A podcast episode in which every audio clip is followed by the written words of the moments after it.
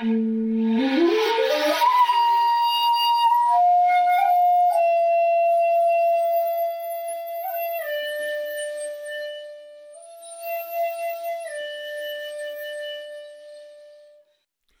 to the Zen of Everything, a Zen take on life, love, laughter, and everything else. With Jundo Cohen, a real Zen master. That's me. And Kirk McElhearn, that's me, a guy who knows a bit about Zen.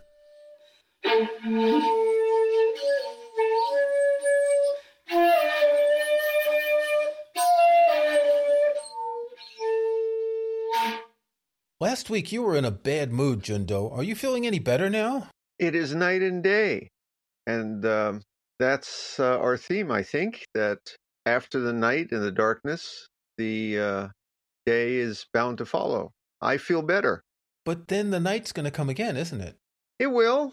But uh, part of our Zen practice is just to respect this and accept this. That's what we're going to talk about today about feeling better and uh, not the kind of advice you get on Reddit or uh, for us old folks in a magazine, uh, but uh, particularly Zen takes on how we can feel better and get through the hard time. Sometimes at night we see the moon, and sometimes it changes. And it turns out that in a few days here in the UK, there is a total eclipse of the moon at something like three in the morning. And that is a rare experience, isn't it? Well, uh, at least uh, we know that it's coming back and it's still there and that, that that's part of it is to know even in the darkest night we have this uh, i'm going to use the word it's a loaded word a kind of trust the faith faith that's the word a kind of deep abiding trust and faith that the peace and the wholeness is still there even when it's so dark we can't see it so it it's a lot like an eclipse it's a lot like an eclipse it's a lot like i'm looking out the window and I see some blue sky and I see some clouds. And yesterday the clouds were covering the sky, but you know that the sky is there behind the clouds and that the clouds will one day dissipate and one day come back. And it's a cycle, isn't it? Well, don't worry too much about the eclipse. I have a chant here. I will be chanting uh, during the eclipse, and I will make sure the moon comes back. Uh, of course, if if if I doze off, you may have a problem because it's three o'clock in the morning. But not not here, but uh, it won't be three o'clock in the morning for you. It'll be eleven in the morning. I guess that I'm not seeing the eclipse at all. Not my problem. Your problem. It's not visible everywhere. Right. When you think back into, you know, go back thousands of years or even a thousand years, Dogen's times, an eclipse was a portend of disaster, wasn't it? A lunar eclipse in some ways, but the solar eclipse was even worse. Imagine if the sun is going to be turned off, and people must have thought that that was what was happening. I think at the higher levels, uh, the Chinese and Japanese uh, royal astronomers were pretty sophisticated. But I think down uh, in the streets, yeah, uh, they didn't even uh, get warning of these things. You know, they didn't uh, have the internet to say, "Oh, hey guys, here's how you watch the eclipse." Suddenly, they'd be just out there, and somebody took a bite out of the moon, or the sun disappeared. It must have been terrifying. But in those days, they, you know, they they just believed it was the gods, and they they lit some incense or chanted something. It was all right. In a few minutes, uh, it was over. But that must have been quite traumatic for people who didn't understand what was happening. There must have been a deep fear when that happened of not knowing if it was coming back. Well, and yet now we can be reassured that we know that in most cases, when things go bad, they are going to get better. Well, from what I know in the Middle Ages, it was probably the, about the least of their problems. It was like, oh, we got a plague. Oh, the moon disappeared. Don't worry about the moon. The moon will take care of itself. We got the, we, well, we still have a plague now where we got various things, but we have modern medicine and we have uh, Dr. Fauci who gives us advice. They didn't have all these things. But that's the point. The point is that life has always been hard. And it's hard today. People think we're living in the in the worst of times. We've we've discussed this many eh, many times before. And I don't think we're living in the worst of times, but we're not living in perfect times. We're living in hard times. And human beings are incredibly resilient. We we must keep trust that we can basically go through hell and high water and and most of us can come through okay. It's very important for us to keep that faith. This reminds me of the famous um, pessimist Thomas Hobbes who said that life was solitary, poor, nasty, brutish, and short. Well, yeah, he He wasn't very much of a Zen guy, was he? I don't want to be Dr. Pangloss from Candide, who always said, It is the best of times and everything is just as it's supposed to be and all right. But that's part of our Zen belief, and people have to understand this. We truly believe that everything is as it is, and I don't want to say as it's supposed to be, but we see the big picture. So even the down times, the up times, the sick times, the happy times, the times of loss, they still hurt and they're still tough. But we have a trust the moon is still shining. So, how do we see that moon? We can be in the depths of despair where the moon just doesn't want to show itself to us. Well, we, we have certain things we can do. Number one, uh, in certain kinds of Buddhism, just like in Christianity, we let uh, certain more powerful figures do the hard lifting for us. Not in Zen so much, but even in the Zen world. You've got your Jesus and the other competing religion. We've got Kannon. We've got Amida Buddha. If things get too rough for you, you can always kind of shout out to the universe and ask for a little help. We have those figures too. And like I, I, I like to say that that's not the kind of Buddhism I practice, right? Well, wait a second. I like that idea because Kannon's the one with all those arms. So can I Right. get her to come fix my car when I have a problem? Oh, she can do anything. She's got all the tools. She's got a screwdriver in one hand and a, and a socket wrench in the other. She is uh, completely equipped to help you, and she has an eye on each palm of those thousand hands. And Right. She supposedly can see and hear any cry of suffering in the world and will come. Now, I want to tell you, I'm too sophisticated for all that. Hmm. But when I was in the hospital really sick, when my daughter was really sick, do you think I didn't uh, shout out to the universe a little myself? I sat there in the waiting room going, hey, hey, you. I don't know if you're listening to me, and I don't know if what I've done down here may have really annoyed you. I don't know.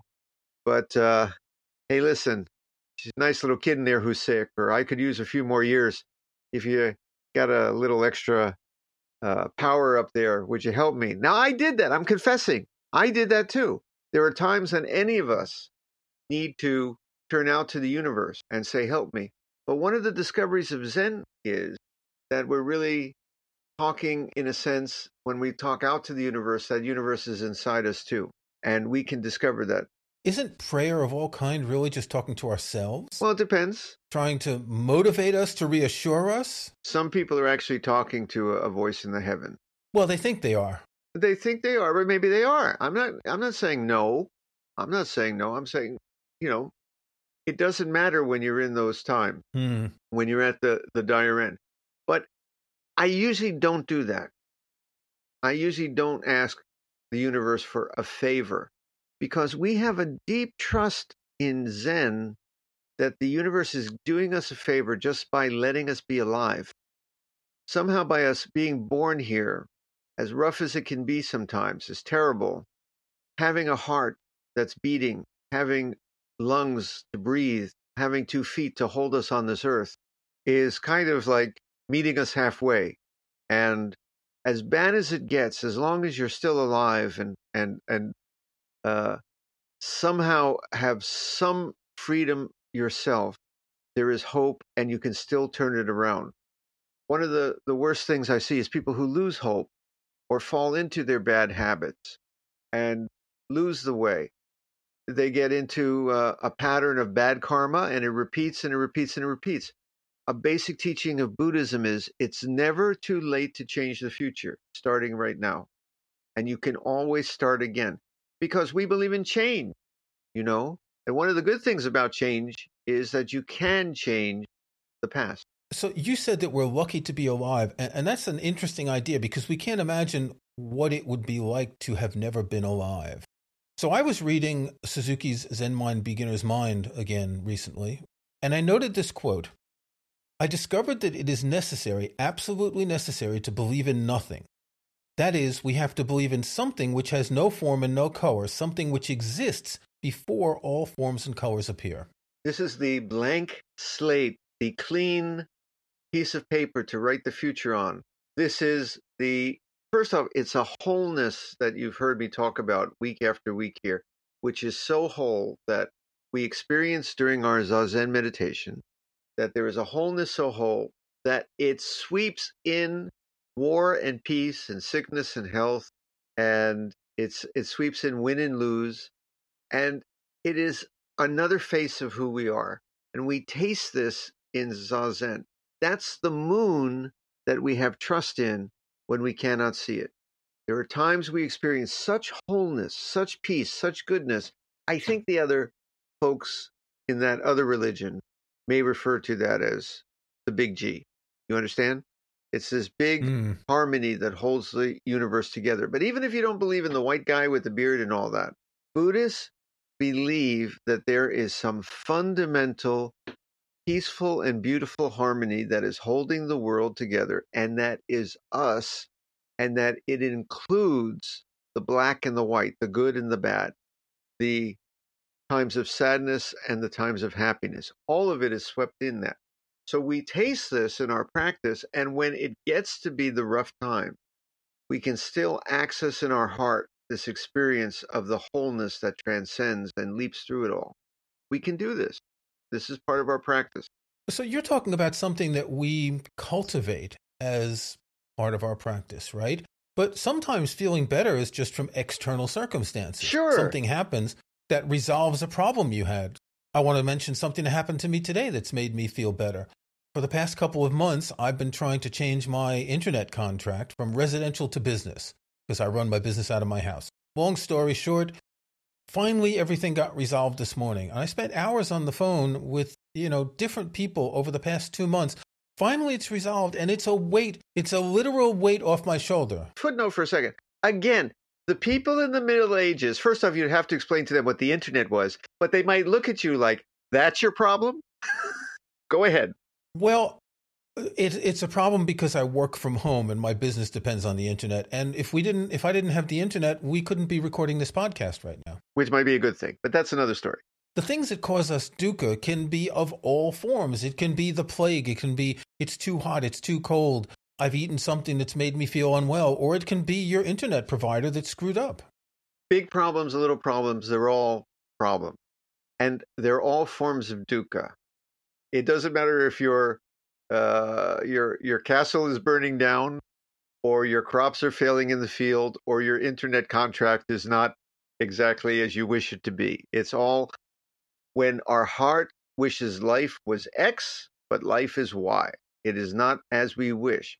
So, a part of our practice is to realize that we can allow the whole universe, including internet contracts, including, unfortunately, crops failing in the fields to be as they are on one level. Now, I'm not, I'm not going to say if your crop's failing in the field, oh boy, it's going to be joy of joys.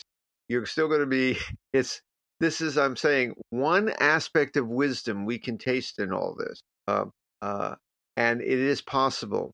You still have to, of course, feed your family and, and plant the crop for next time or, or if you're if you're starving it's I, i'm not offering anything that's going to put food in your mouth I'm saying there is a certain peace that you can find even at the worst of times. We always hear about Zen and equanimity, that we have to be so without feeling and not let these things affect us. But that's not true. When we're unhappy, we have to be unhappy. When we're happy, we have to be happy, right? It is a great misunderstanding that it is an either or proposition if there's one thing I want to get, even most Buddhists who've been practicing for years don't understand this. The, the point is not to feel equanimity all the time. There's some depictions of the Buddha that he was always equanimous, equanimous. I can say it, but I can't spell it. Equanimous. uh, his family was wiped out in a, in a war. Uh, terrible things happened in the world. He just, uh, you know, kind of shrugged them off and said, "Okay, let's go. What's for lunch?" Not True. Not true. I think, though, what we can do is recognize our human side, which sometimes cries, sometimes is afraid, sometimes is heartbroken, sometimes is panicked, and also access the moon, the, the equanimity that is still shining even in the storm.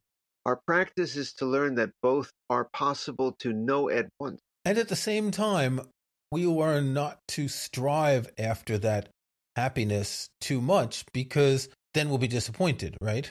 If we clutch at things, if we're dependent on making things better, better, better, I want to live in the perfect world, the perfect house with the perfect spouse and the perfect job, it's never going to be there.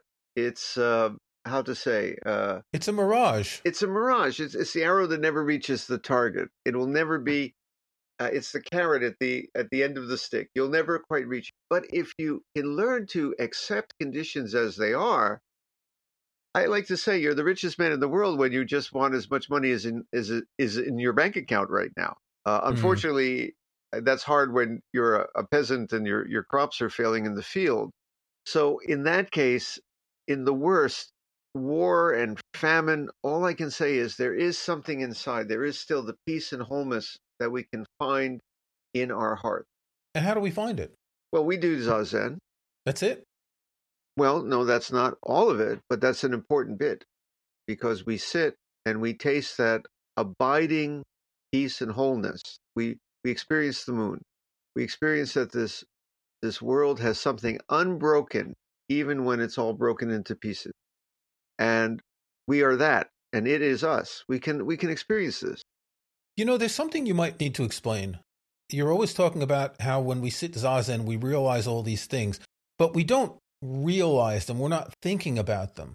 It's more a realization that slowly seeps into us without us even noticing right? Sometimes it can be very quick uh, a sudden insight or experience and sometimes it can be slow and creep up on you but as I've described Zazen so many times, when you put down thoughts of what should be, when you put down the worry about tomorrow and accept that tomorrow will be tomorrow, when you allow yesterday to be yesterday, when you stop thinking and getting tangled in thoughts about this, that, and the other thing, suddenly the world begins to, shall we say, taste very whole.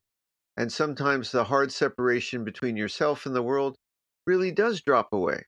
And uh, I call it the big okay. It's the big okay. you know, it's it's the big okay. You can be in the worst situation with the boat sinking and you're in the middle of the ocean, you're about to drown. And I would like to think that in, if in that moment I could find this, uh, shall we call it, open space, this boundless space in my heart, it would be okay and I would let the sea take me. I don't it, it's a strange it sounds strange. It does. It it sounds like you're accepting giving up when you describe it like that. No. You're you're accepting being what is. It's not giving up because I'm still swimming, I'm still trying to maybe get to the surface, I'm still calling the doctor when I'm sick. Uh, you know, I talk uh, a few times about my cancer, and I'm obviously still here, so I, I got through that. But even at that time, as terrible as, as it was, there was a big okay. And that's important. Uh, so, whether, uh, uh, dear listeners, when it's your difficult time, here's one lesson I want you to. This is this is Sanskrit. Can we use a slightly uh, racy word? Oh, sure. Don't believe your own bullshit. Your head gets filled with all kinds of stories, judgments, and garbage. When you're depressed, when you're in panic, don't believe your mind games. It's what we call the mind theater. And say, this is what I'm experiencing now, like I'm a spectator watching a show. Five minutes from now, it could all change, and the world will seem very different.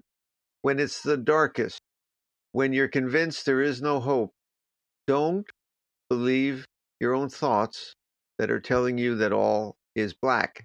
It doesn't have to be. Doesn't mean your problem's going to be solved. You may still, five minutes from now, still be in a terrible situation. But if your mind can find a certain peace, that situation, I guarantee you, or your money back, will seem very different and maybe the big okay. What's that saying we have? It's always darkest before the dawn? Well, we would say in Zen that uh, dark uh, or dawn, the moon is still shining. Mm. We we like to talk about the moon a lot in Zen. Why is it? Because of its perennity, because it's always there. Unlike flowers, for instance, that bloom and die off, the moon has a regularity. Of course, the sun does too. So why do we talk about the moon so much? I think because it was the night, it was round, it was always present, and I think the image was also that it disappears. and it, it gets lost in the cr- clouds. It gets lost in terrible storms. Sometimes it, it it's a quarter, it's a half. Good point. Yeah. But yet it returns. The full moon is still there. I think they, they realize the full moon is still there, even when it's it's it's not uh, disappearing. They they they could see enough in those days, and I think that's why it became a, a symbol. And it's also a symbol that the moon is shining, according to Master Dogen, in every blade of grass, every dewdrop, every. If you've seen it on the ocean, it's broken to thousands and thousands of pieces on the waves but it's still the same moon. So we say that this wholeness, this peace is still present even in the ugliest and darkest time. So are you feeling better after last week when you were frustrated? Oh, I'm feeling tremendous. You know, the a few hours after we did that podcast, I had gotten angry about something. I was a little upset about something. It was just I'd gotten up on the wrong side of the bed. A few hours later, nothing had changed about the circumstance. The only thing that changed was my attitude and uh, it was like a different world, of course. Now, we don't go into manic depressive extremes. I'm not talking about that. We try to keep a nice, harmonious balance, but there is a difference between positive thought and negative. We study this in Buddhism. Negative thoughts are thoughts of greed and anger, jealousy, but it also includes things like being morose and despairing, hopeless, uh, lacking energy.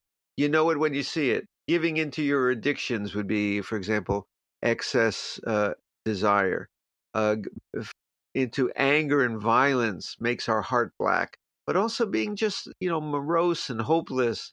These are something the Buddha did not encourage. So Buddhism is not just about equanimity. It's also, I don't want to say the power of positive thinking. Don't get me wrong. Mm, but yeah. there are positive thoughts and ways to experience positive emotions. Having hope, very good. Having uh, diligence, very good. Accepting, not having a, what's the, um, again, my, Schadenfreude? Schadenfreude. Another word I can say, but I can't spell it. Right. Don't do that. If you see your, your enemy having a success, uh, maybe we, if the enemy is now attacking you, you need to stop the enemy but we also bow to him and say he's just a suffering being too. We don't see get angry at bad people. We get uh, how to say deal with the problem. These are all attitudes we cultivate in Buddhism that I think uh, are very wise when uh, life kind of uh, hits the fan. You know.